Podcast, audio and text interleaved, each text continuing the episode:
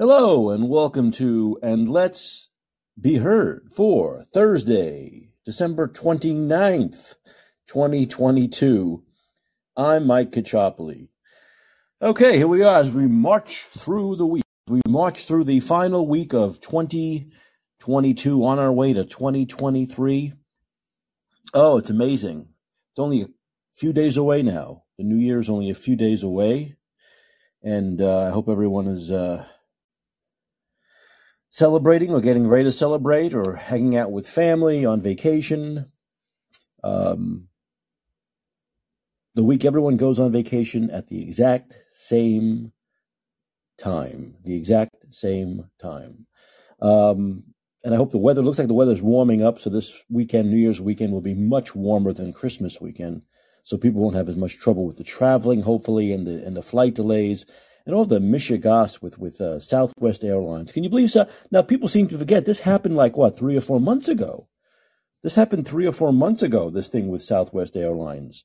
A few months ago, they were having all these problems and delays and cancellations because of all the pilots that uh, had quit or resigned or retired early because they didn't want to do the vaccine because of the vaccine mandate. So they were short on pilots they were short on staff. So this happened. This just happened a few months ago with these airlines. And Southwest was the worst of them. And now fast forward to the holiday season and we have all these delays and Southwest is the worst of them. So there's definitely an issue. There's definitely a problem with, with Southwest Airlines. There's no doubt about it. Southwest Airlines has an issue. Um, people have speculated that it could be about the fact that they're a low budget airline. You know, there's a reason you get what you, hey, people, you get what you pay for. But in saying that, when I've looked at airfares, when i am very good, I'm a very good comparison shopper when it comes to airfares. I'm a, I'm a, I'm a great comparison shopper.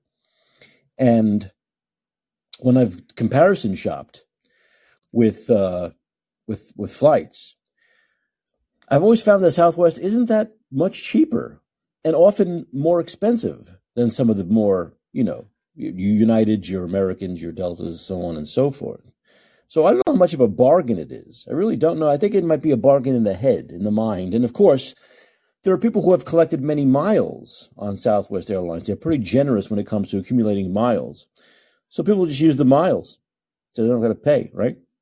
I know people with like million, a million, over a million Southwest miles. So you want to use those. You don't want to waste them. So you use Southwest and you get in trouble. You know, you see what happens. You get into you get into trouble because they don't have their shit together. Uh, people say another part of it is that they they pack these flights one on top of the other. You know, where they're very short. There's like maybe 45 minutes to an hour tops in between flights. So they they they they turn around quick, right? They get in there, they clean, they're out, and they turn the flights around. And they've scheduled too many flights on top of each other, and they do a lot of connections where they pick up where they pick up new crews in connecting cities, and so there's a lot of problems with Southwest, and they haven't straightened it out. They they were warned by, by the very aren't you? I got to tell you, these airlines must be so afraid of Pete Buttigieg. When Pete Buttigieg warns them, they must shake in their boots. They must shake in their boots when Pete Buttigieg warns them, because he warned them like I said, several months ago when this happened and Southwest was having all these problems with cancellations and delays, Pete Buttigieg warned them, oh, this can't happen again. You better not do this again. And here they are doing it again. And Pete Buttigieg is warning them again as though they can really do anything. Someone made a point, this is very funny, I think, that Pete Buttigieg is so bad at his job that people know who the transportation secretary is. Have you ever known who the transportation secretary is? No, but now you do know, right? Because he's so fucking bad. You hear about him all the time. And uh, even uh, even extreme leftists like Nina Turner are calling him out as being a total failure. So Pete Buttigieg is certainly a failure at his job. To think Democrats truly believe, to think Democrats truly believe that this guy can be the next president, that he's on their bench. Secretary of Transportation Pete Buttigieg is on their bench for 2024 to be a nominee if Biden drops out, doesn't run. Could you imagine if that's the best the Democrats can offer is this guy who can't even be the Secretary of Transportation. The airlines step all over him. Believe me, these airlines laugh at him. They laugh at him when he warns them sternly. Oh, we're going to look into this. We're going to look into this. And uh, and um, remember when he said two years ago he was going to really work on train travel. That he had a, you had the Amtrak president. Remember, Amtrak, remember Amtrak Joey? Hey Joey, baby, I'm going to pinch your cheek. Amtrak Joey wanted to do such great things with with with, with trains, even though he did nothing as far as improving the, the rail system here. You know, 46 years in Congress, 46 years in uh, in politics, either as a senator or congressman, senator, vice president. But as president, you know, he was going to do something to improve the rail system. And then he had Pete Buttigieg who was saying, "Oh, we're going to improve the rail system." And in two years, they've done nothing. In fact, it's gone backwards. It's gone backwards. So Pete Buttigieg has been a total bomb out. He's a total bomb. Remember his young, his young boyish looking face fooled voters of New Hampshire, fooled some voters of New Hampshire to where he almost tied Sanders in that uh, in the in the primary, the first primary of 2020, and then he faded away. He faded out. As soon as they went down south into the cities that were more diverse, the states that were more diverse, no one cared about Pete Buttigieg. So, an epic fail as a presidential candidate, epic fail as as transportation secretary, and certainly, certainly, a total disaster for the Democrats if he's one of the top people on their bench. If he's the guy in, in, in baseball in AAA who's ready to come up to the majors and make a big splash, if that's all they got, they are in huge fucking trouble. Huge trouble. I don't recommend traveling this time of year. I really don't. I understand why people do it, right? You people who don't live. I haven't lived in New York. I haven't lived near my family in decades, so I understand this idea of wanting to go home for the holidays, Thanksgiving, Christmas, the New Year. But if you can avoid it, you should. This is what I have done in the past. I've traveled right after New Year's, like January 3rd, 4th, 5th. And if you go online right now, if you go online right now, if you haven't already made your plans, obviously you've already if you're already on the road or made plans for the weekend, it's not going to happen. But if you haven't, and you're thinking, oh, I wanted to go home for the holidays, but all this crap going on, all this Michigas, I don't want to do it. Now when can I go? If you go on now, this is a this is the travel advisory show. This is a travel agent show. Mike Caccioppoli, your friendly travel agent. Um, go online now. Go on like um, hotels.com, go on uh, booking.com, go on Hotwire. I like Hotwire and Priceline and Orbitz. Go on there now and check. Check for the normally expensive places like like San Francisco, though I don't recommend you come here ever or New York or Chicago, check those places out for like the week after New Year's, and you'll see how dirt cheap hotels are. You can get like a five star hotel in New York now for like $150. You can get like a four star hotel for like a 100 for that week after New Year's. In fact, most of January and February. But if you want to travel right after the holidays, when no one else is traveling, when everyone is not traveling, when it's light, when you don't got to worry about crowds and cancellations and screaming kids and families with 20, you know, bags of luggage and really, really cheap hotel deals and, and lower airline airfares, I'm telling you, the week after New Year's is the best time to go. The best time to go. Then you go into cities where there aren't tourists all over the place. It's quieter, it's calmer you know, you can get restaurant reservations easier. If you go to New York, Broadway's easy to go to. It's the time to go. I know people go, oh, the holidays are over and it's really cold. I'm telling you, if you travel after New Year, you'll save a ton of money. It'll be much more relaxed. You'll get to where you have to go, and and you'll spend half or a third of what you would spend on hotels now. So that's my little travel advice. Travel advice. You get everything here. This is, is I, I'm a Renaissance man, aren't I? Really, in a lot of ways. I think so, in a lot of ways. If I may toot my own horn.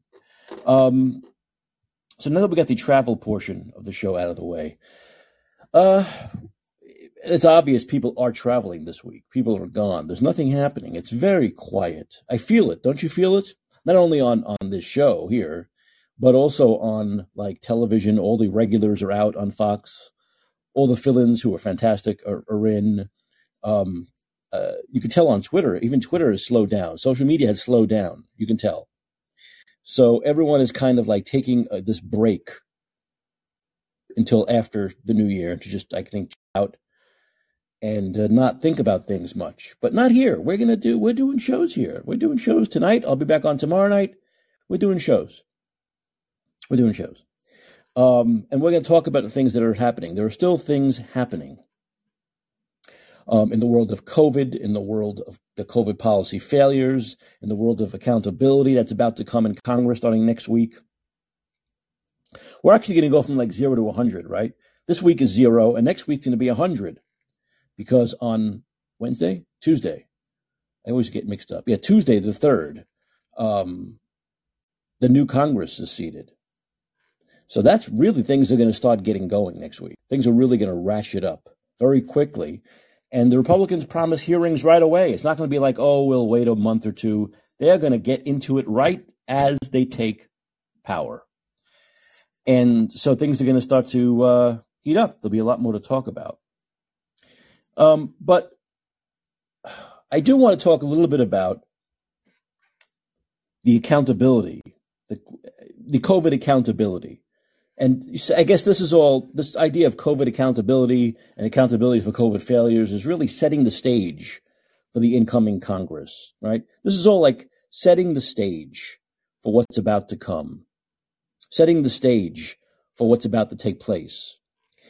And all the information, all the evidence, all the receipts that are now coming in, that are now coming in from uh, Twitter and the Twitter files and the emails and the correspondence and all we know now, all we know now that's happening and that has happened over the last two and a half years, this is all going to be grist for the mill when it comes to the Republicans and their questioning, right?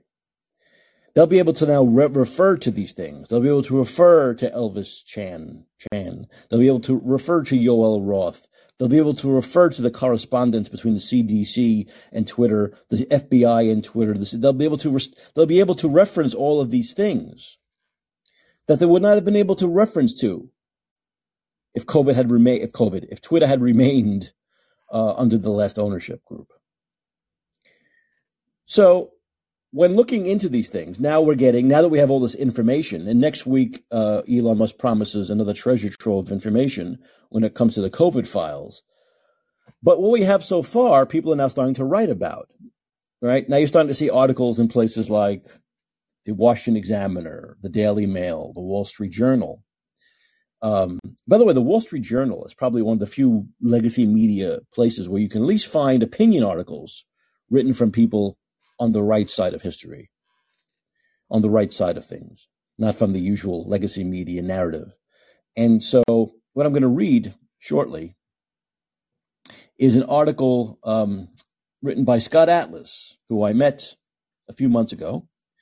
I met Scott Atlas a few months ago down in Stanford. He was giving a little uh, a little conference there, and uh, about his time in the Trump White House and dealing with people like Fauci and Birx and Redfield and, and Walensky and all those, you know, the cast of characters. And he wrote uh, an article about academia. When will academia account for its COVID failures?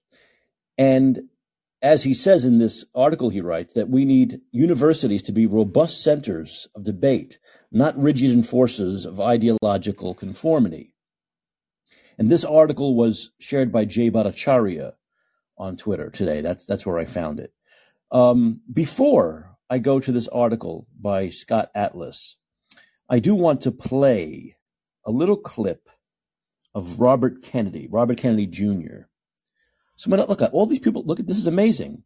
This is tonight's show is everyone Mike has met in his life. I actually met Robert Kennedy Jr.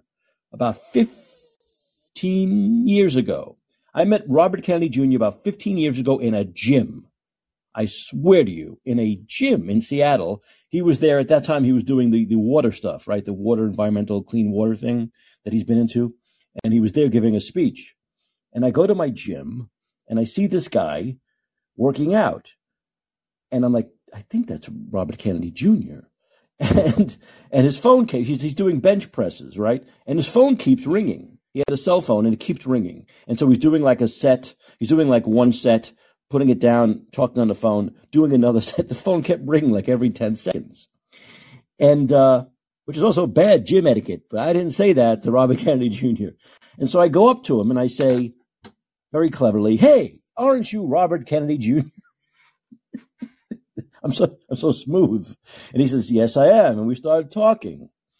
And we just this was right as the uh, Democratic presidential prime. This is just as the presidential primary of 2007 was going.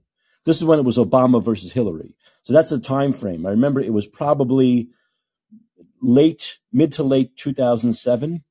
I think that was about the time frame. And uh, so we were talking about the primary. We were talking about Obama and Hillary and who could win and blah blah blah and other stuff. And I remember saying to him, and this was the dumbest thing, this is the dumbest thing anybody can ever say to anybody. I said the dumbest thing you can ever say to somebody, I said it. Here's Robert F. Kennedy Jr. How much money does he have? How much money is he worth? And I said to him, because his phone just kept ringing and ringing and ringing.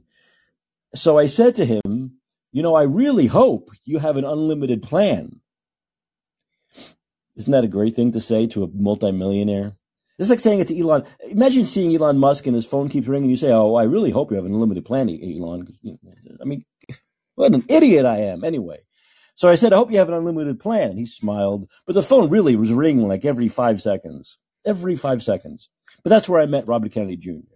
So before I go into the article written by Scott Atlas, who I just recently met, let me play a clip from Robert Kennedy Jr., who I met 15 years ago, talking about the COVID censors.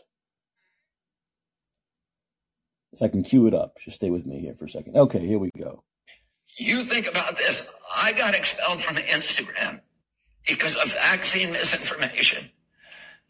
But Instagram and Facebook cannot point to one single erroneous statement that I ever made.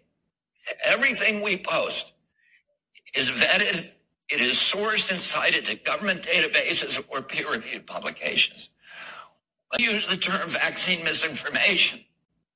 They are using it as a euphemism for any statement that departs from official government policies and pharmaceutical industry profit taking.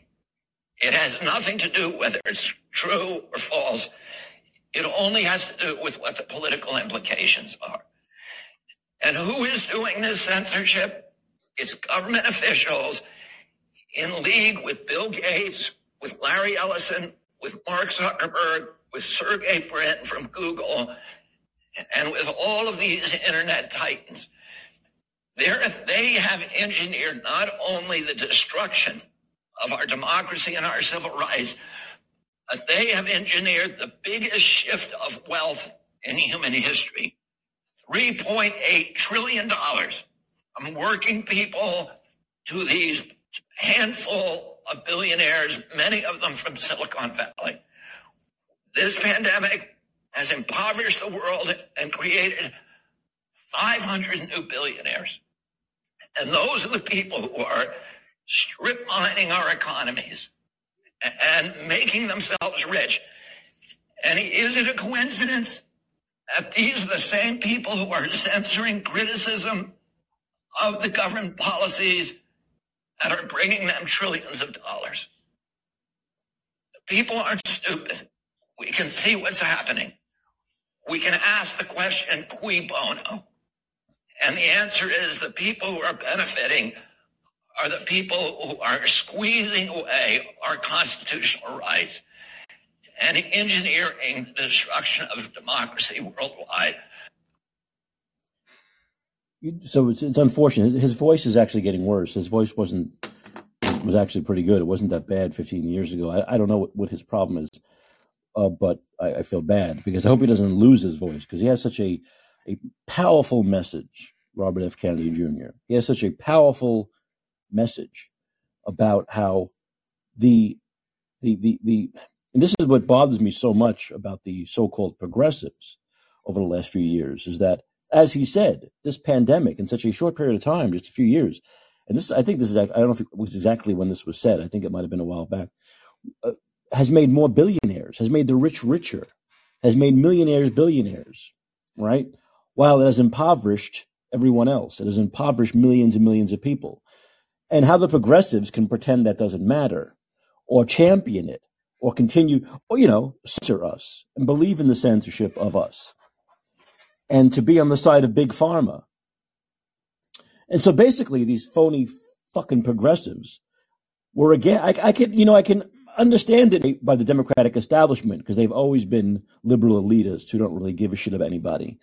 But when you have progressives who pretended to complain, to, to care about the, the less fortunate, and then you have a pandemic in which the policies, once again, very, very clear point here, not the virus, okay? Not a virus. The flu never created billionaires. The flu never impoverished millions of people. So a virus cannot do that. Okay, the colds have not created billionaires. Colds did not impoverish millions of people. It wasn't COVID that did this, it was the COVID policies. I know I've made this point a million times, I'll make it a million more. And that's the, the point that Robert Kennedy's trying to make and why progressives are so, so phony, such phonies.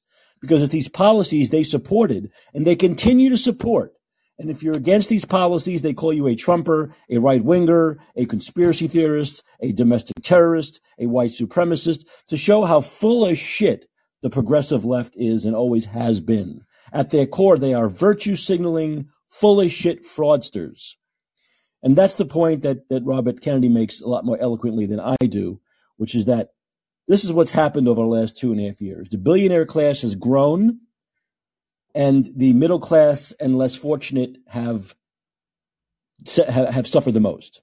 The minorities that the progressives supposedly care about so much have suffered the most. And all of this stuff that he said, and people like Jay Bhattacharya said, and, and doc, many doctors said on Twitter over the last two and a half years was all factual stuff. It was all vetted stuff. The stuff Fauci said was never factual. It was never vetted. It was just out of his ass. There were no facts to back him up. There was no evidence to back him up. His stuff was allowed to be out there as though it was the word of God, while people like Robert Kennedy Jr., who actually care about people, who's always cared about people, um, would tell the truth and his stuff would be censored. And so that's what he's talking about here. So this is the accountability that we need to see. We need to see total accountability for these people who used this virus to get powerful, to use this virus to get wealthy, while other people perished and died.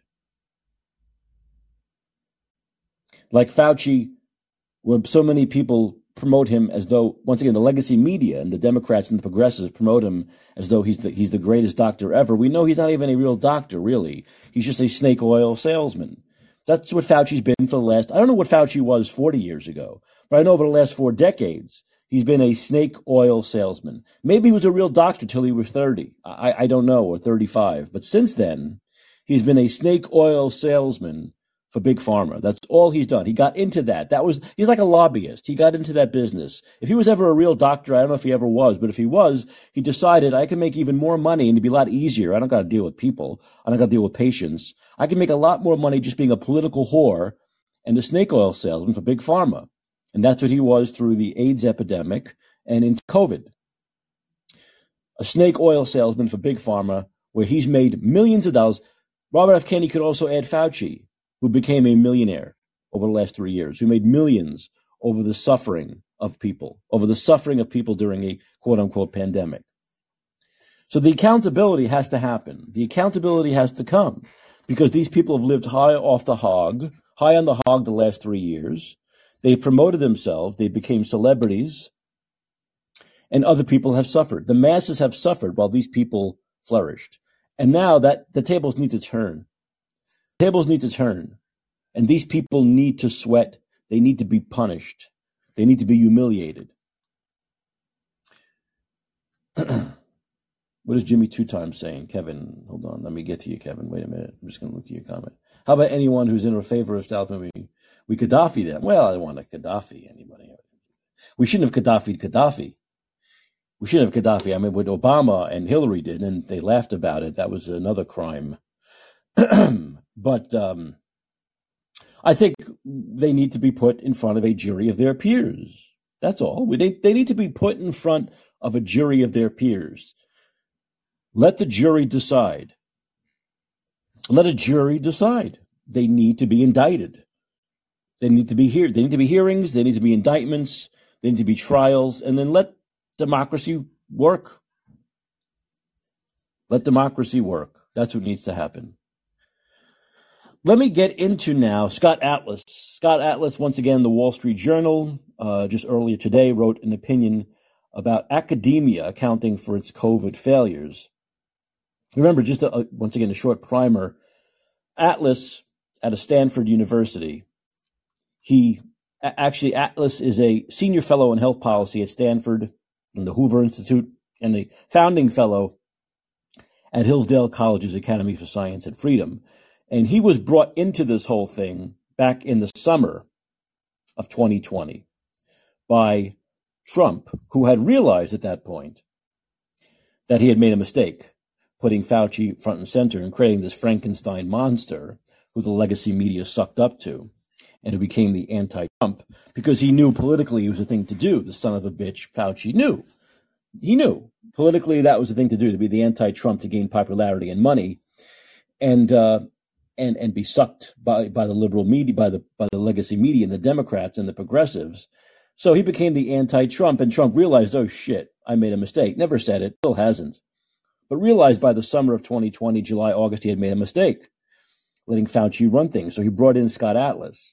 So Scott Atlas came in, and as he tells it at the Stanford event I went to a few months ago, he was given a hotel room in DC. He was given a printer. He had a computer, and he would print up all these different facts and evidence and charts and graphs and PowerPoints about everything, from, from masks to vaccines to lockdowns to, to, to, you know, kids not being able to go to school, all this stuff.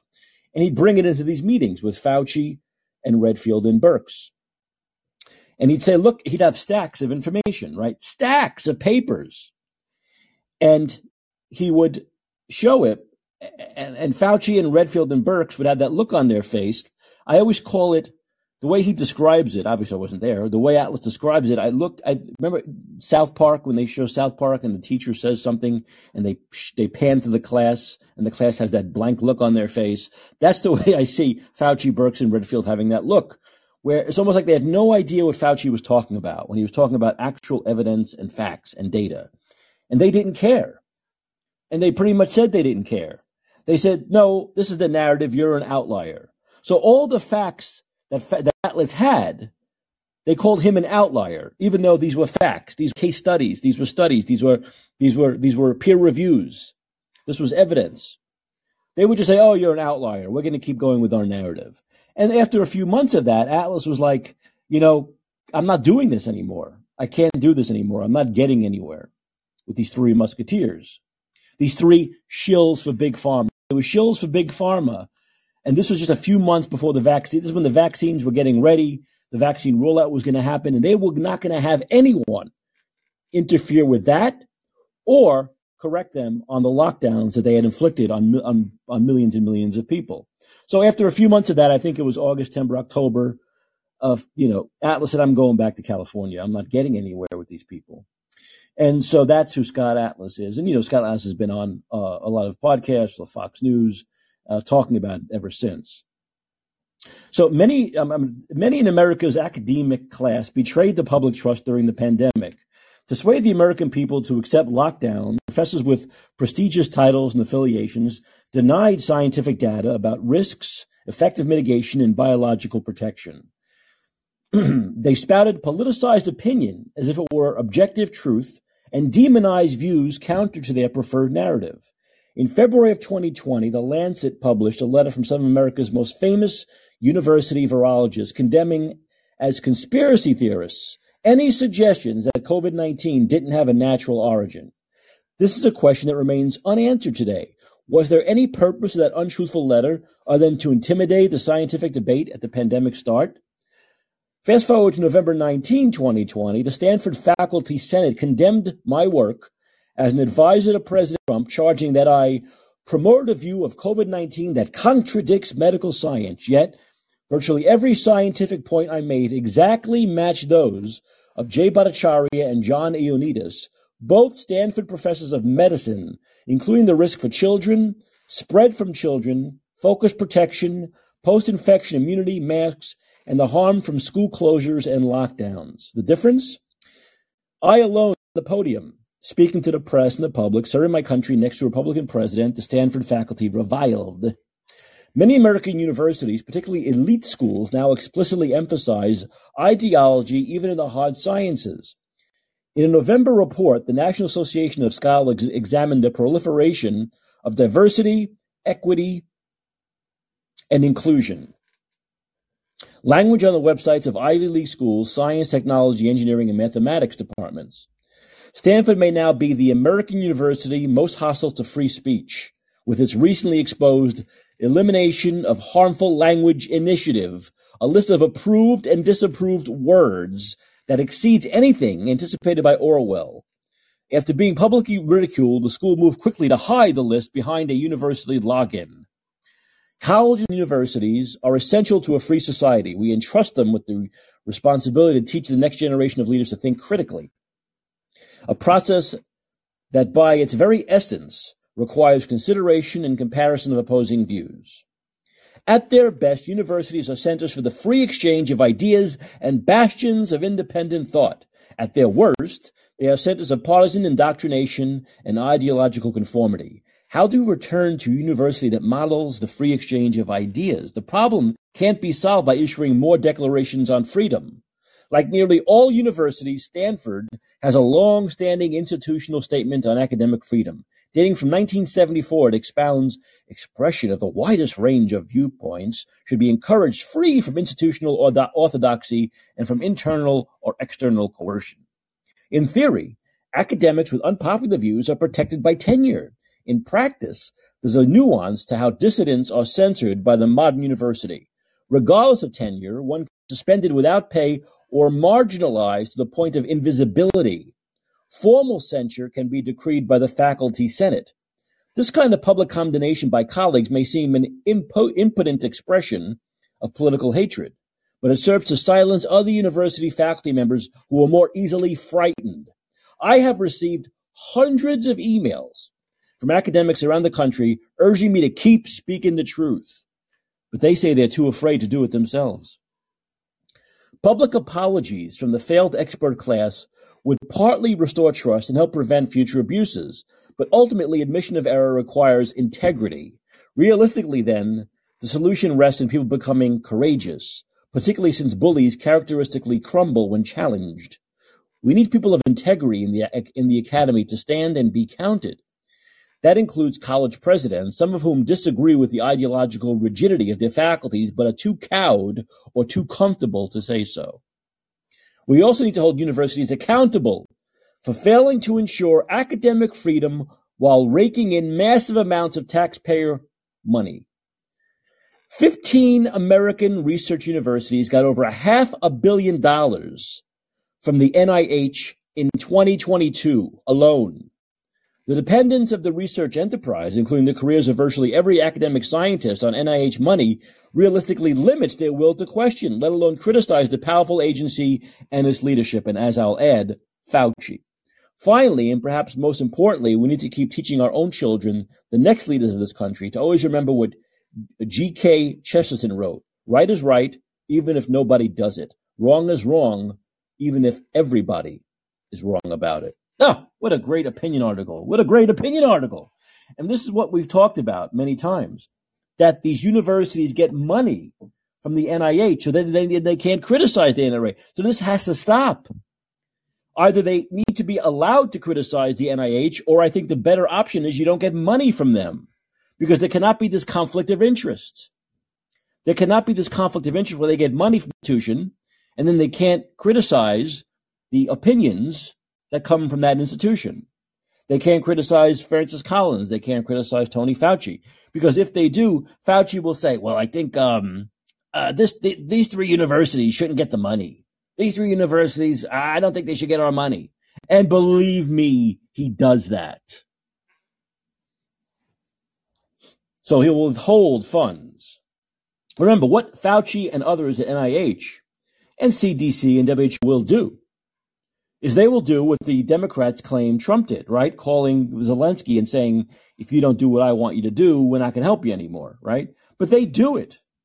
You don't have the phone calls to prove it, but believe me, they do it, as Scott Atlas outlines here. So it's kind of like this is a this is a they hold the universities hostage. This is like a bribe, right? We're going to give you this money, and then you're going to promote our narrative. And anyone who's outside that narrative, you're going to squash if you want to continue to get that money. So this kind of quid pro quo between the NIH and these massive universities, they need to stop. It needs to stop because it's been proven now. Now, how many decades has it been going on? We're just learning this now because of the last three years of COVID, right? We're learning how this conflict of interest is bad and can continue. And what it does in the end is it kills people, right? Because people don't get the proper information. They don't get the real word. So people die. So this is really blood money. This is blood money that goes from the NIH to these 15 American research universities. Think about that. 15 got over a half a billion dollars. So they're getting a shitload of money each, right? They're getting a shitload of money. And that was just this year. That was just this year. Forget about before this year. Forget about pre COVID. And of course, that's the kind of money they're going to continue to want. They're going to continue to want that money. And believe me, yeah, Collins is out. Fauci's gone after, you know, on Saturday, when the fuck Sunday. But it doesn't matter because there'll be other people in their wake who have the same power and the same ability to make these research universities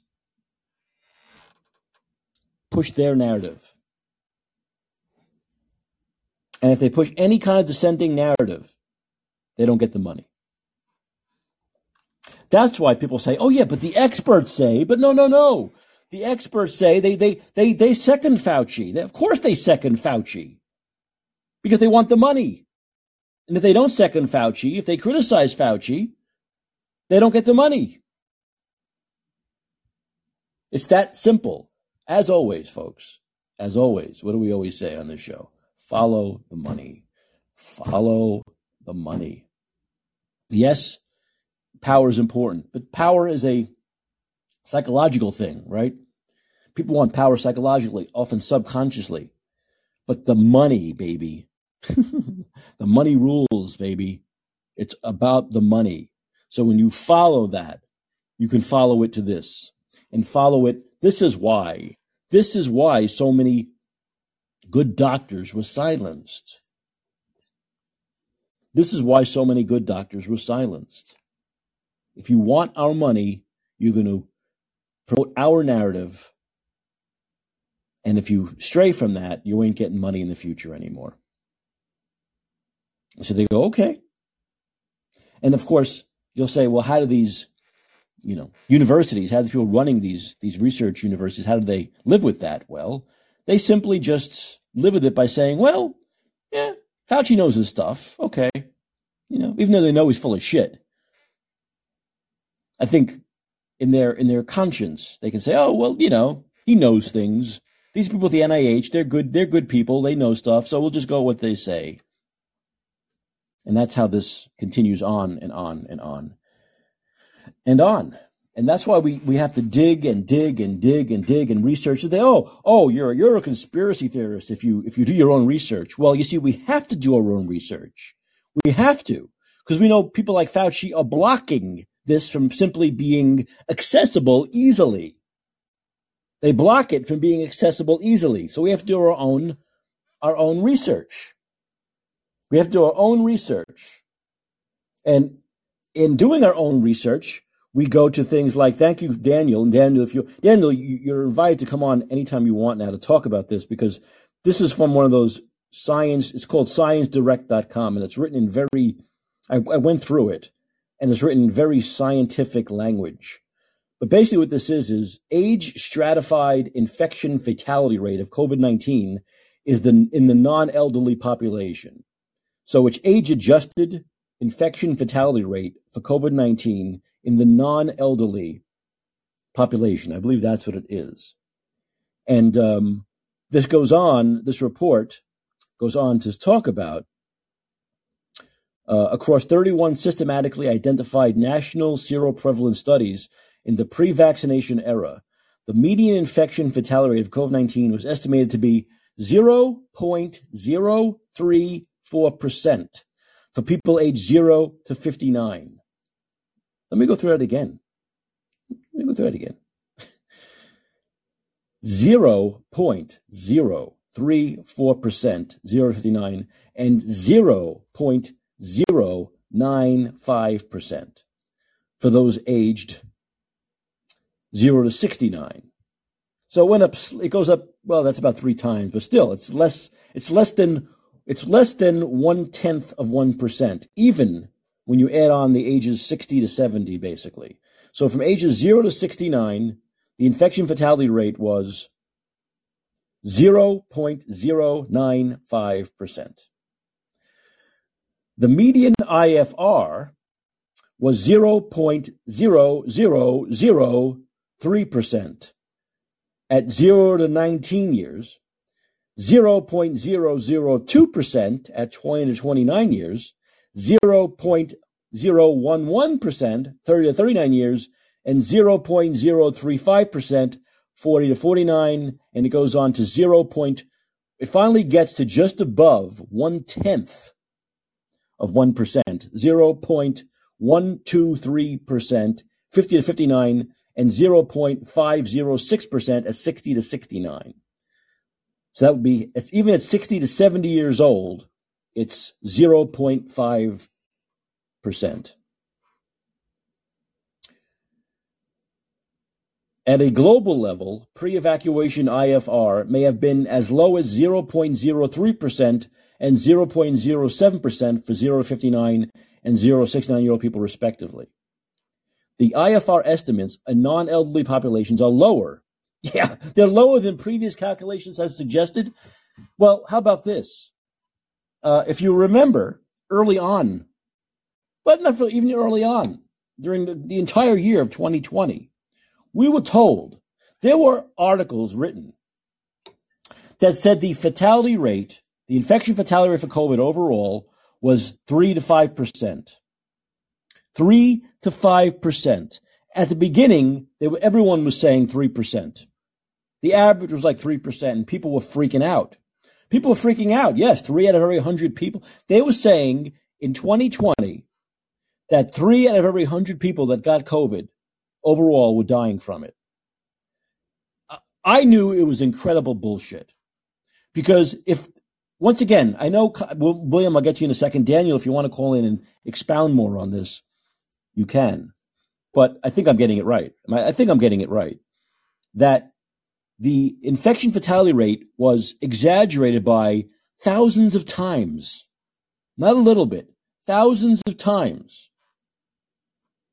where people believed that three out of every hundred people were dying, that got it would die of it. And I knew it was bullshit because I knew, like, I have something called common sense, right? Or uncommon sense.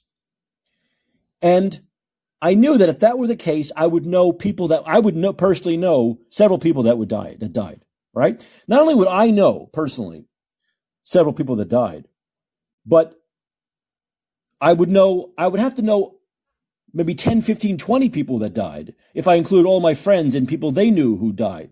Plus people you saw on television would die, right?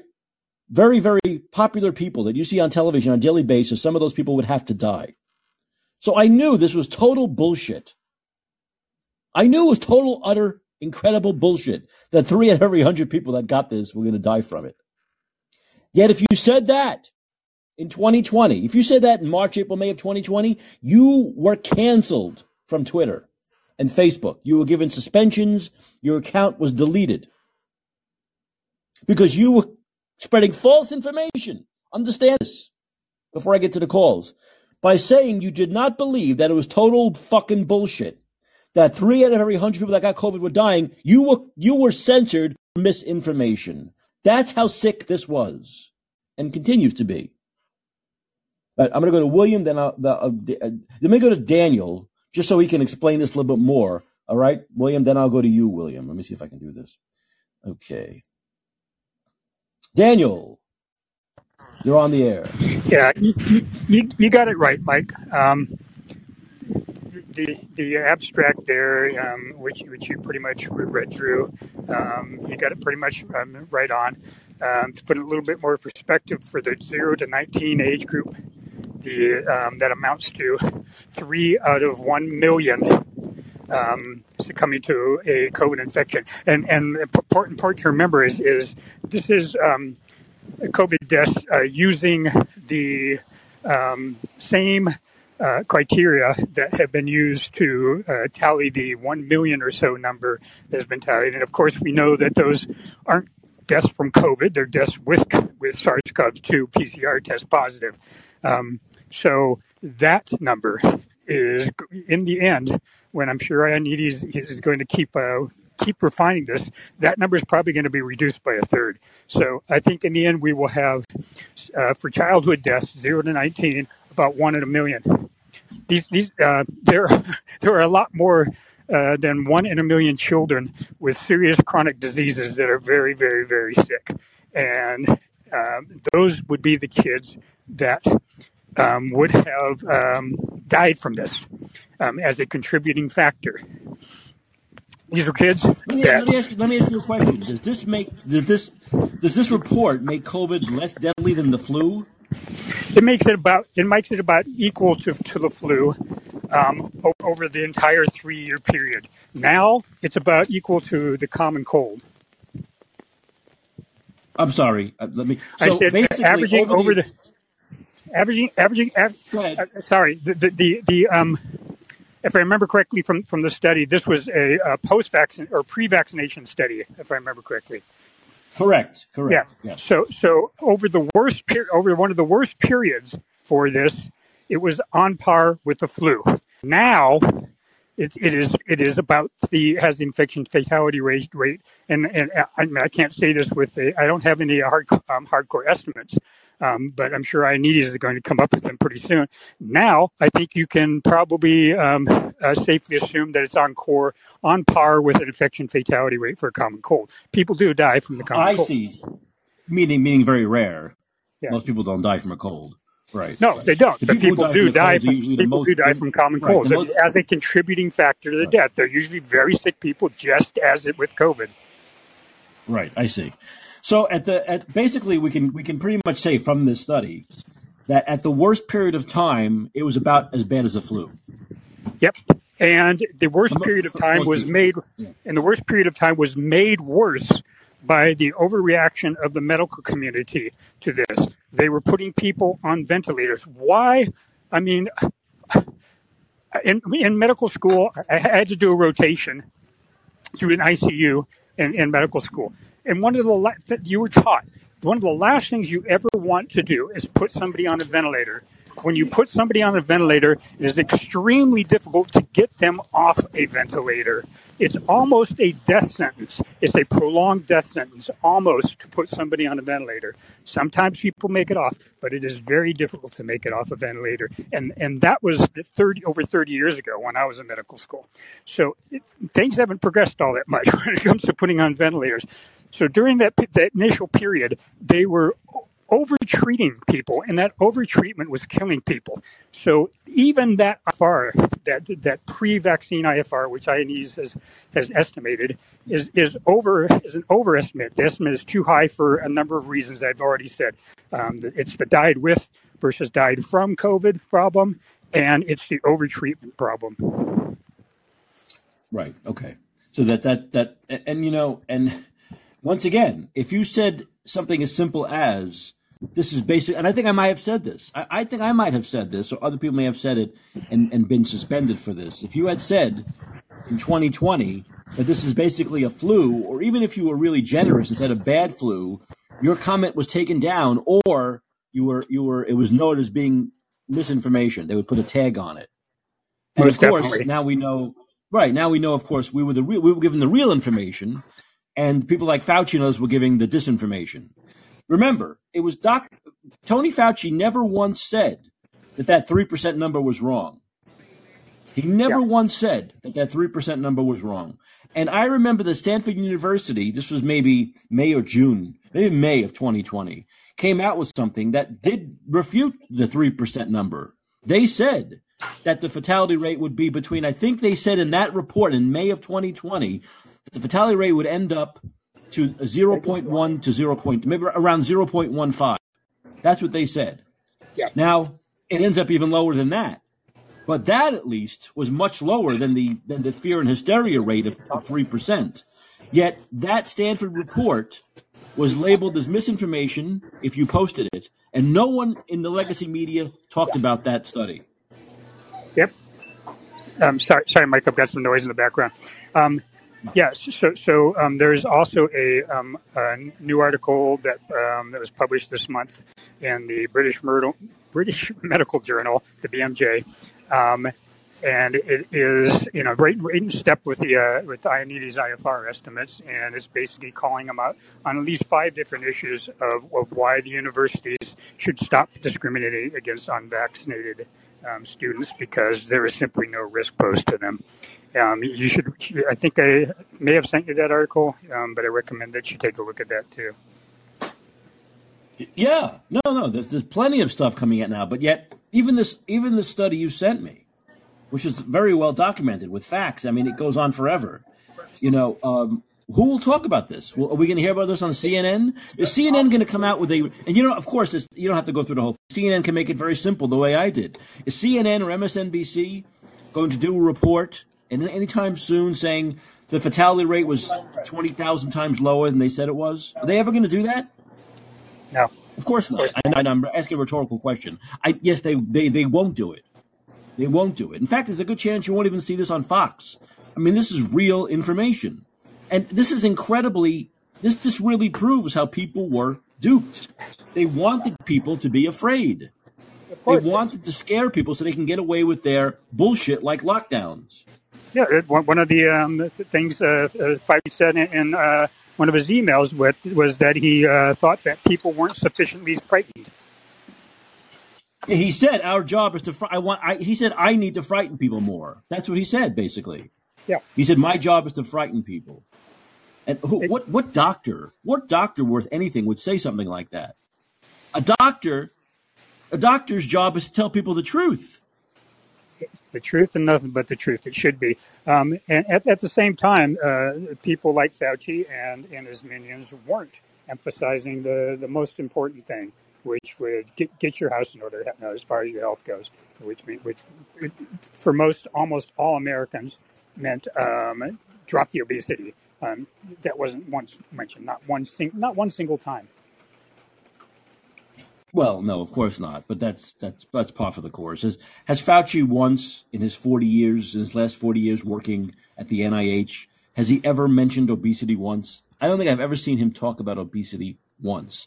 The guy who's high up at the National Institute of Health in a country of 300 plus million people has never once said, has never, all these shows he's done. He's been he's probably been on he's probably been on legacy media the last two and a half years about for for about eight, eight you know altogether probably about five thousand hours. He's never once said anything about obesity. Never once. No, he did not. And never once is he never. And he could have said something. Yeah, I'm sorry. He could have said something like, "Of course, this isn't the whole thing, but you know what? Maybe during this period, we should watch what we eat and, and exercise and lose some weight. And maybe we shouldn't close the fuck. But that didn't. But that didn't. See, that went against the idea of closing gyms, like schmuck, like the hair gel king of California did. Yeah, and it was a huge missed opportunity. Um, we had a once in a lifetime opportunity that passed us by to get the uh, uh, obesity, uh, motivate people, truthfully, to get the obesity pandemic uh, under control. Um, and, and this obesity pandemic is costing us as I mentioned before, our GDP uh, percent GDP spent on healthcare pre-obesity pandemic was about seven percent. Now it's around 23 percent. This is this is a national security issue at this point. We're spending so much money on obesity, and we've seen over the last three years the cost of obesity to all of us, to, with respect to our freedom, with respect to our dignity, with respect to every aspect of our society.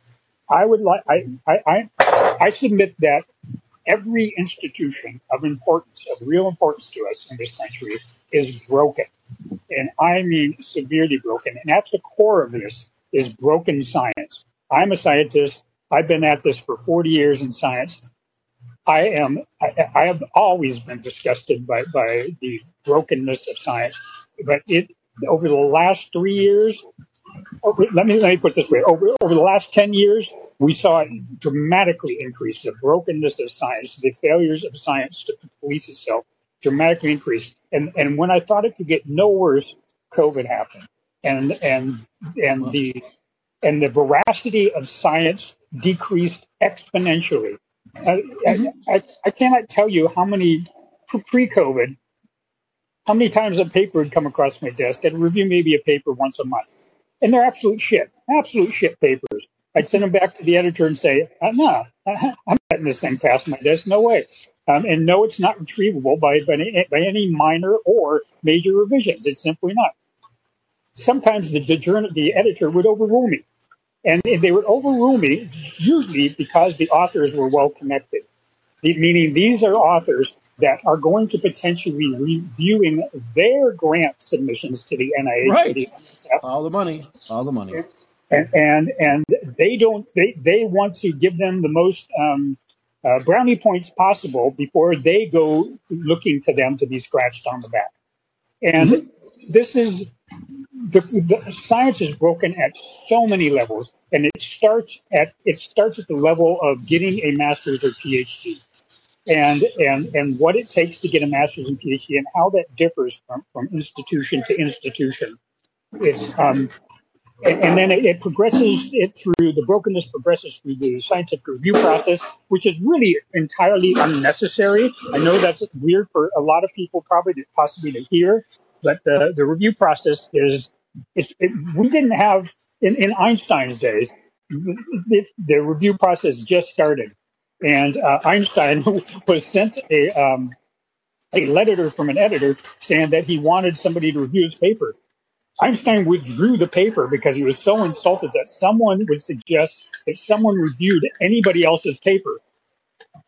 So, so people people think that peer review is some magical filter by which only the truth is going to come out at the other end. No, most people that review papers know damn well that they are not to review the papers that they're being sent. Editors will, right. will, will, will, editors have a list of people that have published in their journals or published in other journals on on similar uh, uh, um, matters, and then they will send you an email and asking. This is how it's done nowadays. Send you an email and uh, send you a quick synopsis of, of usually just the abstract of a paper and ask you if you're willing to review it. Well, people nowadays, over the last few years, especially, the um, calculus has changed a little bit. Over the last few years, people people now can get credit for reviewing papers. You can still choose to be anonymous, which I always do. Um, but you can, if you want, you can choose not to be anonymous, and then you actually get credit to, um, for uh, for um, reviewing that paper, and that credit is counted when when it comes to things like uh, uh, going for positions at other institutions. Uh, they, they, they, they do really crude things when you apply for, an academic job. Uh, if, if you're a, if you're a postdoc, say, if you're just a fresh freshly minted PhD and you're applying for postdocs someplace, they'll probably look at um, how many uh, publications you have, and then they'll look at the what journals you've uh, published in and look at the, what's called the impact factor for those journals. And they do this really crude little calculation. They don't read the papers. They don't read the papers that you wrote. I mean, you're applying to their institution for a position and they don't have anybody in that institution with, with enough expertise to read your papers and decide whether you should be hired. They do this based on a calculation that weights the number of papers that you have against an impact factor. And that's it. And because at the root of it, all they really care about is whether you can snow the NIH into giving you money. So that institution can take that money with respect, so the department and as well as the institution as a whole can take that money and what's called overhead and, and, and then they're all happy.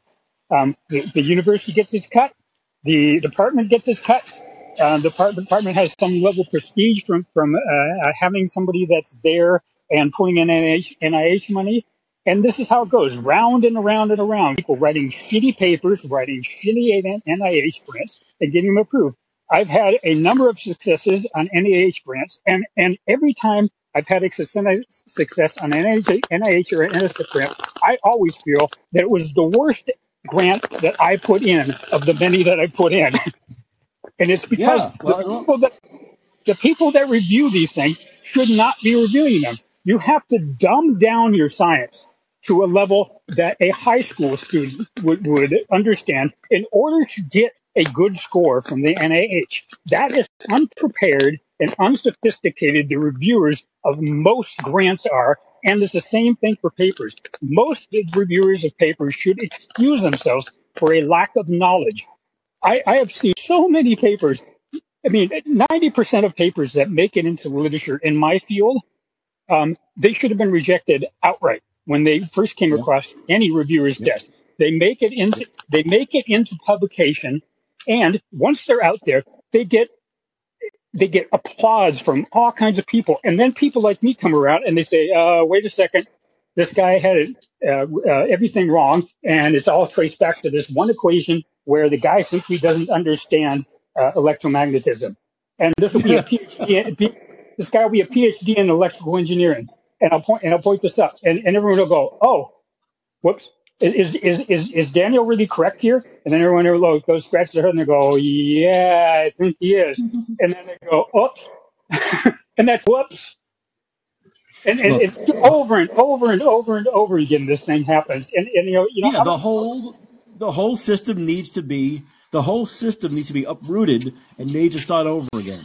It's it's it's too it's too corrupted. There's too much money involved. There are too many conflict of interests, and we're not getting the proper information out to the people who need the proper information in order to make a decision. Look, I said that doctors like Fauci, when he said we need to scare people, I said doctors' job isn't to scare people. All right, but sometimes they do, right? Sometimes you go to the doctor.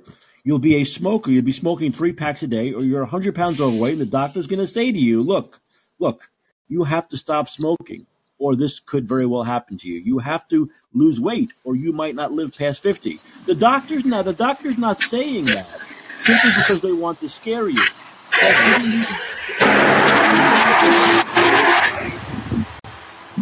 Sorry, wanted to. Yeah, I'm, sorry. All right? I'm sorry. I'm, I'm outside. I'm sorry. In the rain, walking. You, you know the drill. Um, yeah, absolutely, absolutely correct. But unfortunately, doctors nowadays don't even do that, Mike if you go into if you're overweight and you go into a doctor's office, um, good luck. I'm, I'm, telling you, you should lose weight. They will tell you what your weight is because as you come into the door, the nurse is measuring your temperature and measuring your body weight. Um, they will tell you what your weight is, and they'll tell you that it's outside the normal limit. But they aren't going to get into it with you, with you at all about uh, losing weight. That simply that simply doesn't happen nowadays. Um, it's a whole body positivity, and it's percolated through um, medical schools. This this nonsense. Um. So yeah. Right. Good good luck there. Exactly. They'll, they'll, they'll, they might tell you. They might tell you to stop smoking. well, you know, like I said, it, it's it, it's just based on real information the doctor has that applies to your case, and that that that's what a good doctor does, right? They, and they give you all the information you need, basically right? Yeah. They give you all the information you need. Then, as an adult, you will make your decision, right? You will make your decision based on that information. But with COVID, most of the information, especially the real information, was censored and deleted, and we were prevented from seeing it. So people could not make the proper decisions for their own health. And of course, the, and of course, the self censoring that, that that came as a result of everything that I just talked about the, the corruption in the acad- in academia itself. And back to my point about um, our, our society, but most of the major institutions are simply broken. Um, this is both a, a, a, a, frightening and an uplifting, from my perspective, um, revelation um, that, that um, I think any of us can easily make over the last few years, that this is the brokenness of our institutions. Um, it's frightening for the obvious reasons. Um, but it's uplifting also. And it's uplifting because at this point, our society is really being held together by the morality and the ethics of each one of us on an individual level.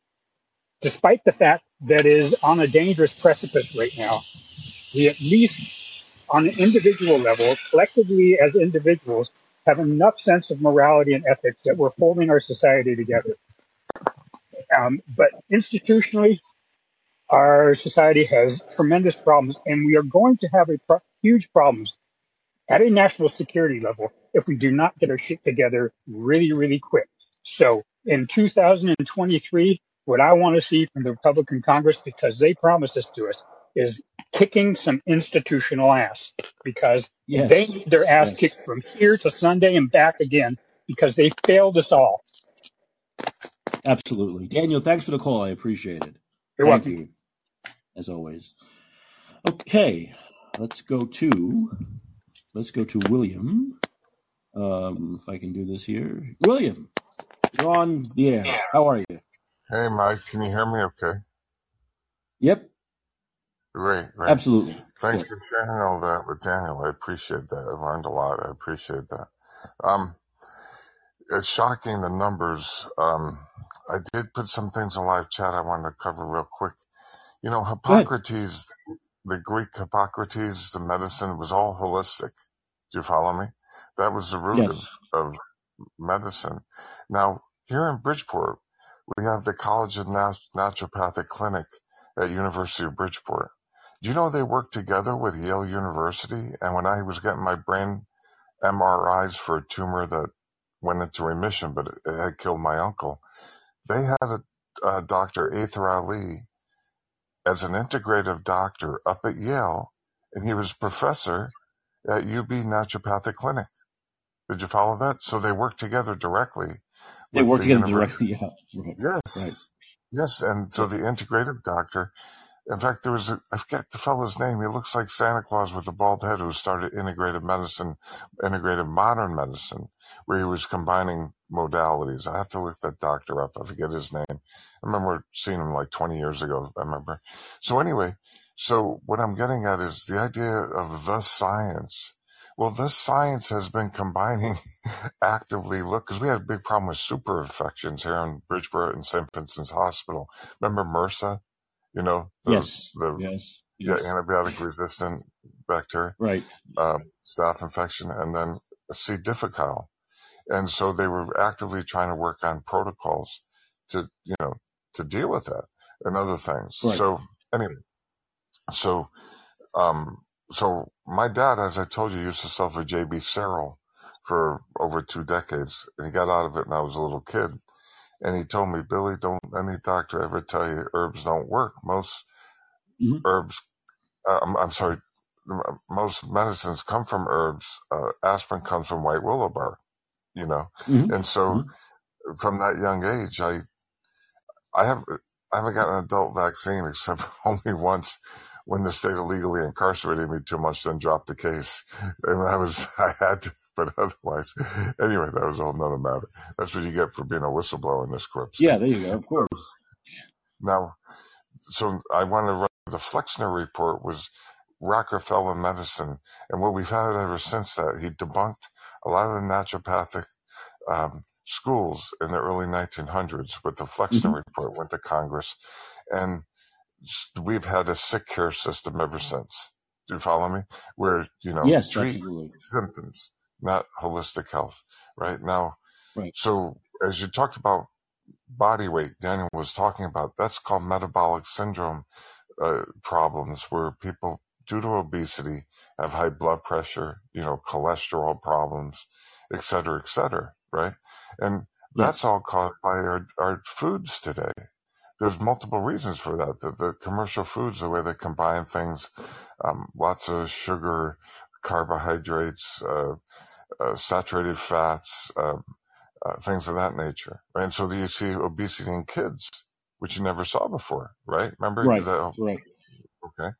And um, so that right there, uh, and I'm totally on board with you on the, the low death rate of this disease. What we really had is what we saw was we supposedly with 4.3% of the population had 25% of the covid deaths well that's just due to the metabolic syndrome problems we have here versus somewhere like india southern india like like you know Uttar Pradesh, or I forget exactly what state they call it, where, first of all, they're not obese and they were using ivermectin and they had no issues with COVID.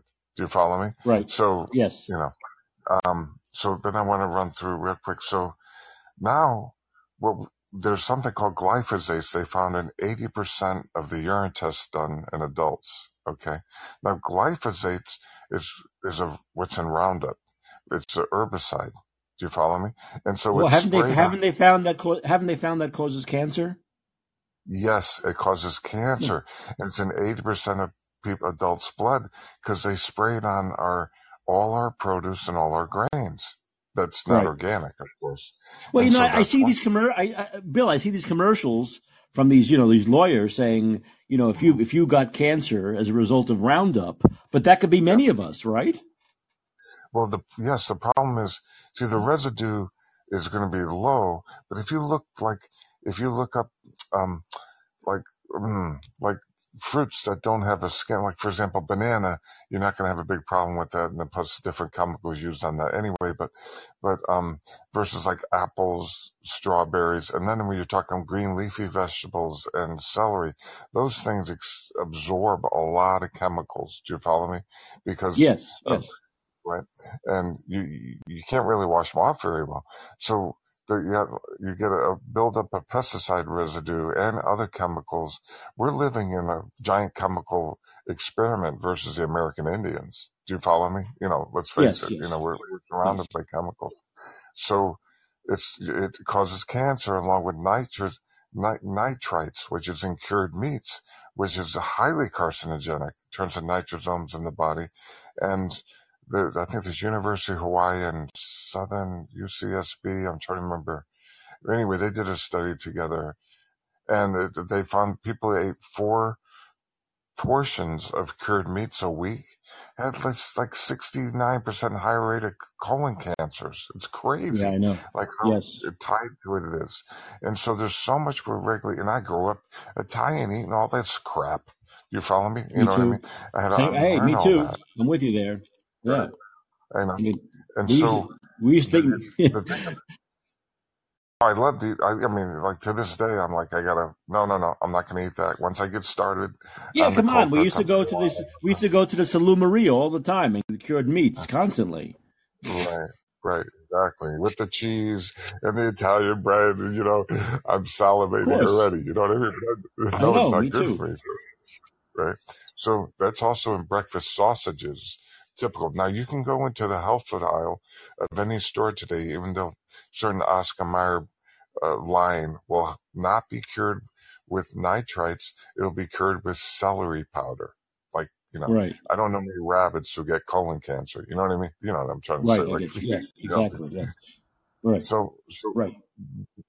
Well, the, the other well, thing about glyphosate, go ahead, I'm sorry. Bill, the the the uh, Yeah. the prevalence of colon cancer is going up. I was watching Dr. Nicole Yes. Nashuat on Fox yesterday, and she was saying she's finding many more instances of colon cancer, and we're talking about in healthy in healthy people, healthy men of 30, 35 years old. Yeah, it's skyrocketing. What, what's happening is the GMO foods are another contributing factor. They, the, a lot of these foods are not even available in certain countries in Europe. When you combine GMO foods with all these chemicals, right, and hmm and and the cured meats and the glyphosates and and it's just getting to the point where it's becoming an epidemic. Do you follow me? It's skyrocketing. Yes. So the the now glyphosates also destroy gut bacteria and that's been shown that I, and again i have all these links in the live chat you'll see the whole bunch of them so i'm putting all these different things in so so obviously we need healthy gut bacteria to produce the enzymes for us to digest our food to begin with do you follow me so there's lots of reasons to try and eliminate now obviously it's hard to eat all organic but i try and eliminate all the commercial stuff as much as possible. The other thing is in our cleaning products, our body care, not glyphosates, but all kinds of petrochemicals. None of that stuff's meant to be on our bodies. Do you follow me? There's Right. all kinds of natural uh, coconut-based soaps you can use, and and all these other things, and other cleaning products for the home. There's more chemicals under the average person's sink today than there was in a, a chemical lab in 1950. Believe me, that's you know, insane. That's yeah. insane. Yeah. So all that, these things yeah. are contributive Now, now, okay, we know what the true deal was with the COVID test, the, the PCR test based on Kary Mullis, who was a Nobel Prize winning uh, uh, scientist who actually produced the test. And he, there's, I, I put the BitChute channel for Kary Mullis in the live chat where you can watch all different videos of him all the way back to the time of AIDS talking about the COVID test and not the COVID test, well, the PCR test, which ended up being the COVID test. And so he's never designed it to to diagnose disease, and he said it can't. It's very interesting. It's, he, I won't try and put words in his mouth. I would just suggest people consider watching it. Nothing to build a, a policy on, because he's very specific that if it's done well, you will find. He, he equates it to the Buddhist theory that we all share certain life uh, uh, energy, but what we're really talking about here is certain genes and, and things like that are all shared amongst all carbon life forms. And so what I'm getting at is, he said, if that is amplified enough times, uh, you'll you'll throw 90, 99% positives. Do you follow me? Yeah, right. So, look, yeah.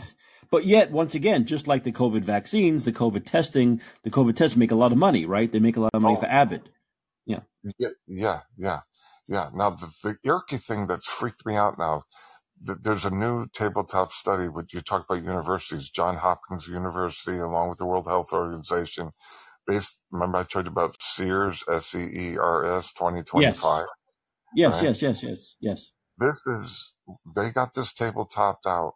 The phenomenon is, I put a, I copied some of the text in the, in your live chat, dubbed SEERS, This is severe They got the severe epidemic enterovirus respiratory syndrome 2025.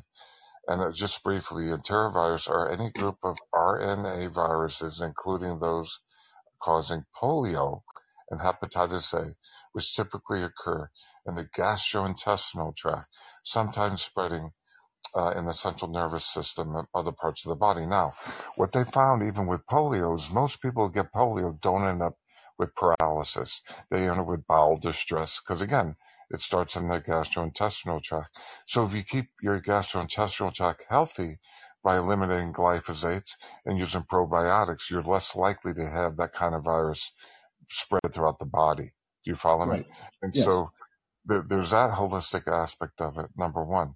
Number two, there's another article in the live chat um, out of off PubMed which is the open access medical journal in the NIH library. And that's a 2010 article on zinc and zinc ionophores effective versus coronavirus RNA viruses. Remember, this is supposed to be an RNA virus. The next yeah. big one, okay, uh, RNA virus, arterivirus, and if you read the abstract, even polio virus, it's effective if you read the abstract because it's an RNA virus. Do you follow me? And so what's zinc? Now the ionophore, like, like a couple examples of natural ionophores. They positively charge the zinc, helps it get through the cell receptor. It's inside the cell that you have to thwart the viral replication because it hijacks your cells. So the zinc does it, but you got to get it into the cell. And the ionophore is the trick to do it. And so like turmeric, black seed. People think they use in India and Pakistan all the time for spicing. You go eat Indian food, it's going to have turmeric in it. Do you follow me? Almost all the time, that yellow yes. spice, right? Green tea extract, um, stuff like that. So you, you know, this is a 2010 article in PubMed. Mike, this was there all along. They knew, they knew, and they let this whole thing happen with COVID when they had the zinc and zinc ionophores studied out and peer reviewed in 2010, Mike. Do you follow me? This is yes, criminal. Absolutely. You know? Absolutely. No, but once again, and you and I know, once again, I'm not revealing anything you don't already know. This is that all of this stuff you talk about is not going to make billions of dollars for, for big pharma. It's not, not going to create. It's not going to. It's, it's not going to help create the fear and hysteria that they created around lies of you know, a disease that they told people from the outset would kill two or three out of every hundred people that got it, right? And so when you talk about something like that, once you once you start spreading lies like that, people are not going to think, oh, a disease that kills, wow, a disease a once in a century, a once in a lifetime disease that kills two or three of every hundred people that get it. Oh, we're certainly not going to combat that with with turmeric, probiotics, vitamin D, and iron and zinc, right? Right. So. right. Yeah, of course. Yeah. So it, once once the cat's out of the bag, like I said, the cat is out of the bag, and now anything that you try to say now, any real information that we try to tell people about, just Mm-hmm. doesn't on on many people it's just lost. The the the official narrative that began in March of 2020 Mhm. is the narrative that most people still believe. Yeah, and what's scary is my brother, who grew up in the same house as my sister. I couldn't get through. They don't talk to me because, like, stop bothering me with this stuff. Stop emailing me. I'm like, no, no, no, no, no. The vaccine, you know, can cause serious problems. You need to listen. You don't need to worry about all this stuff here. Zinc and zinc ionophores or elderberry, which is what Tamiflu is derived from. You know, there's all Rick, Rick, Linda, you know, Rick, stop emailing me. I'm like, oh my God, Mike. You know, he's got grandkids and I'm, I, there's nothing I can do. They think I'm Right. crazy, or, you know what I mean? And it hurts me because I, these are my family and then my friends, you know? And so I, I, I, I, there's nothing more I can do. The more I try and talk to them, the more they tune me out. You know what I Right. mean? Which Exactly. is frightening. But the things that are very important, the, th- the things that are real that people I think should understand are, you're right. These nitrates is, uh, you know, the more you eat of like red meat, pork, that kind of stuff, the more chances you have of getting something like colon cancer. You really want to Yeah. stick to things like chicken and turkey and fish. You know, those are just those are just healthier than the red than the red meats and pork and all that stuff. And I, I've really tried to do that recently. You know, I'm like, God, I'm trying to eat more chicken and turkey, but you know, chicken and turkey are very boring things. Yeah. you know, you know, you want to be able to tear into a pork chop or a steak. You know, much more Yeah. exciting than than chicken breasts. You know, and and, Well, and, and turkey is usually so dry and disgusting. I can hardly get myself to eat it once a year at Thanksgiving. You know, so but these are things I love fish. Fish, fish I love, but the problem with fish is that it can get very expensive, right? Yeah. Fish can get very expensive to eat all if you're going to eat it several times a week. You know, so people defer to what? Hamburgers, hot dogs, Big Macs, those kinds of things. You know, and it's it's uh, it's tough. You know, there's like a um, I'm going to a, a friend's place on New Year's Eve, and I wanted to bring a charcuterie plate. But these these people I'm going to, they they prefer not to have any any pork products in their house. And so I looked at the charcuterie plate and I'm like, oh, Jesus, okay, it has salami, it has prosciutto, you know, it has all those good things that you and I know, you know, that you get at the Salumeria that are so delicious, but mm-hmm. it's all pig based. Yeah. It's all, it's all pork, you know, so I can't bring any of that, you know, so it's, it, it's tough though, but also that stuff isn't really good for you. It really isn't good for you. And like you say, that stuff that's prepared in charcuterie plates are full of nitrates, right? Yeah, the nitrates, anything that's pinkish, like unusual color, pink, red, that's the nitrite. And those turn to nitrosomes that are very carcinogenic. I don't think that red meat, especially if you found grass fed, if you could, the, the issue with commercial beef is the antibiotics and certain things. But if you can find grass fed, I don't think it has any negative health things that I'm aware of. But that's just a thought. The, the last thing I want to say, because I know I've run along here and I want to be sensitive to that, that there's a case law, federal case law, Jacobson, Massachusetts, 1905, when they had smallpox, right? Which is a vaccine mandate. It's Jacobson versus Massachusetts. Now, the thing that's eerie here is with this new tabletop exercise, this, remember they called it severe, you know, this, remember I gave you the definition of SEERS? Okay. They may force us on vaccines with this by ramping this up as being related to the polio virus. Remember RNA virus? That, and what it supposedly does is affects children and causes partial paralysis and some type of brain disorder. Now, that is a scary thing for parents to think about and adults. You don't want to spread that to your kids. You don't want to have it go around, yada, yada, yada. And oh my God, You see what I mean? Right. And but on the but that's of course Bill Gates, Bill and Melinda Gates, when they were talking about COVID and things didn't turn out quite the they had planned. You know what I mean? And I remember there was an interview they did, and you may remember this, where at the end of the interview, it was kind of weird when he says, Well, um, the next one, that'll get their attention. The next one. I don't know if you remember that. I have to find the. I remember. Yeah, no, I know. And they and they laughed and they smiled like They like laughed. lunatics. Yeah, like lunatics. I'm like, Yeah. yeah. these people are sick. They they looked at one another with this. Uh, they're like, what are you freaking crazy? And there I was know. another interview where he said, yeah, we jab GMOs and inject them right into kids' veins. I don't know if you saw that one. I'm like, this guy's a fucking monster. You know what I mean? And so Yeah. what I'm getting at is, if you see what's coming, severe enterovirus, you see what I mean? You know, could cause severe polio, scare the living shit out of people. Even most people who get polio, the vast majority, don't get any form of paralysis, but it could be that severe. Well, they just did this. They they just did this scare shit with polio in New York a few months mhm, ago, and of course yeah, it went nowhere. It went nowhere. You know, and they did it just to get the vac. Once again, they they went crazy. Everyone in New York needs to. Everyone in New York State, all 20 million people, need to get a new their COVID shot, a new COVID vac. No, I'm sorry, they have to get their polio vaccine again. right, So once right. again, they found a way to sell the vaccine to make some more money with the vaccine, and there was absolutely no reason for it. All of a sudden, that disappeared from the media. It poof.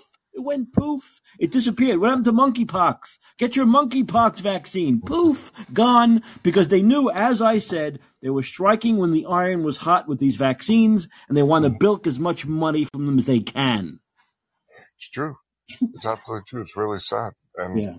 um, the, so I appreciate you feeling my call, and I'm glad we could talk. And we're right on the same page here. And we're just trying to let people know I'm not a doctor, but I give you all the you know periodicals for people review, of course, to make I'm not a what doctor, we but I play one on the podcast. I'm just yeah right right. What what were we always told growing up? Get multiple opinions, right? Now all of a sudden, no, you got to go with Fauci's opinion. You know what, Fauci, Oh you're a monster. Get out of here. I'm going to get multiple opinions. I'm going to do my research, like you Yeah. said. You know what I mean, brother? Of course. Of course. Did, well, Bill, thanks for the call. I appreciate it. Thank I you, really Mike. do. Thanks, As Daniel. always. All right. Yep. All right. Thanks. Bye You now. too.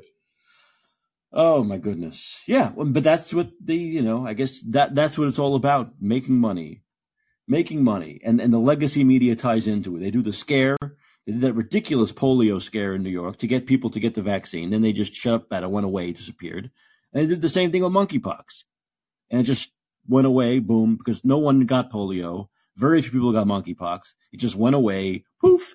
But they were able to scare people enough to make a little bit of money, probably very little on the polio thing, and then make a decent amount of money in the major cities with the gay population, at least with the with the monkeypox vaccine, striking while the iron is hot. It's not, and people think, oh, it's not a coincidence. I said, oh, it's such a coincidence that they're promoting these other vaccines at the same time of COVID. The exact same time, piggybacking off COVID. And people think, oh, you know, it's Mike, you're crazy. It's just a coincidence. They're not doing it on purpose. My goodness. Just incredible naivete in this country. Because people want to be naive. I guess it's simpler to be naive. I guess it's easy to be naive. Uh, well, we're not naive. We're not naive. Um, all right. I think uh, I'll do a. Well, Okay. I think we're going to wrap up the show. I think we'll wrap up this show. Tomorrow will be the last show. Friday night. Tomorrow night will be the last show of 2022. It will be the last broadcast of 2022. Um, and what I will do at probably at the end of the show is I'll do my I'll do a 10 best list of 2020 movies, 10 best movies of, of 2022. The 10 best movies of 2022 we'll do on the last broadcast of 2022. Uh, maybe we'll talk about New Year's resolutions, if you're for that or against it, if you have any that you might want to share publicly. Um, we'll talk about that. Maybe we will uh, play some song. Who knows? It'll, it'll be the last show of the year. You know, people are on vacation, so it's been a light week. Um, and uh, maybe we need a light week. Maybe we need a light show before things really. Oh boy, I think things are really going to start to to get going next week. So, um, but I'll be here and you'll be here and we'll be here together to talk about these things. Once again, this show airs. It's called "And Let's Be Heard." Airs Monday night through Friday night, 11 p.m. Pacific, 2 a.m. Eastern Time. I'm Mike Caccioppoli, reminding you that your influence counts. Use it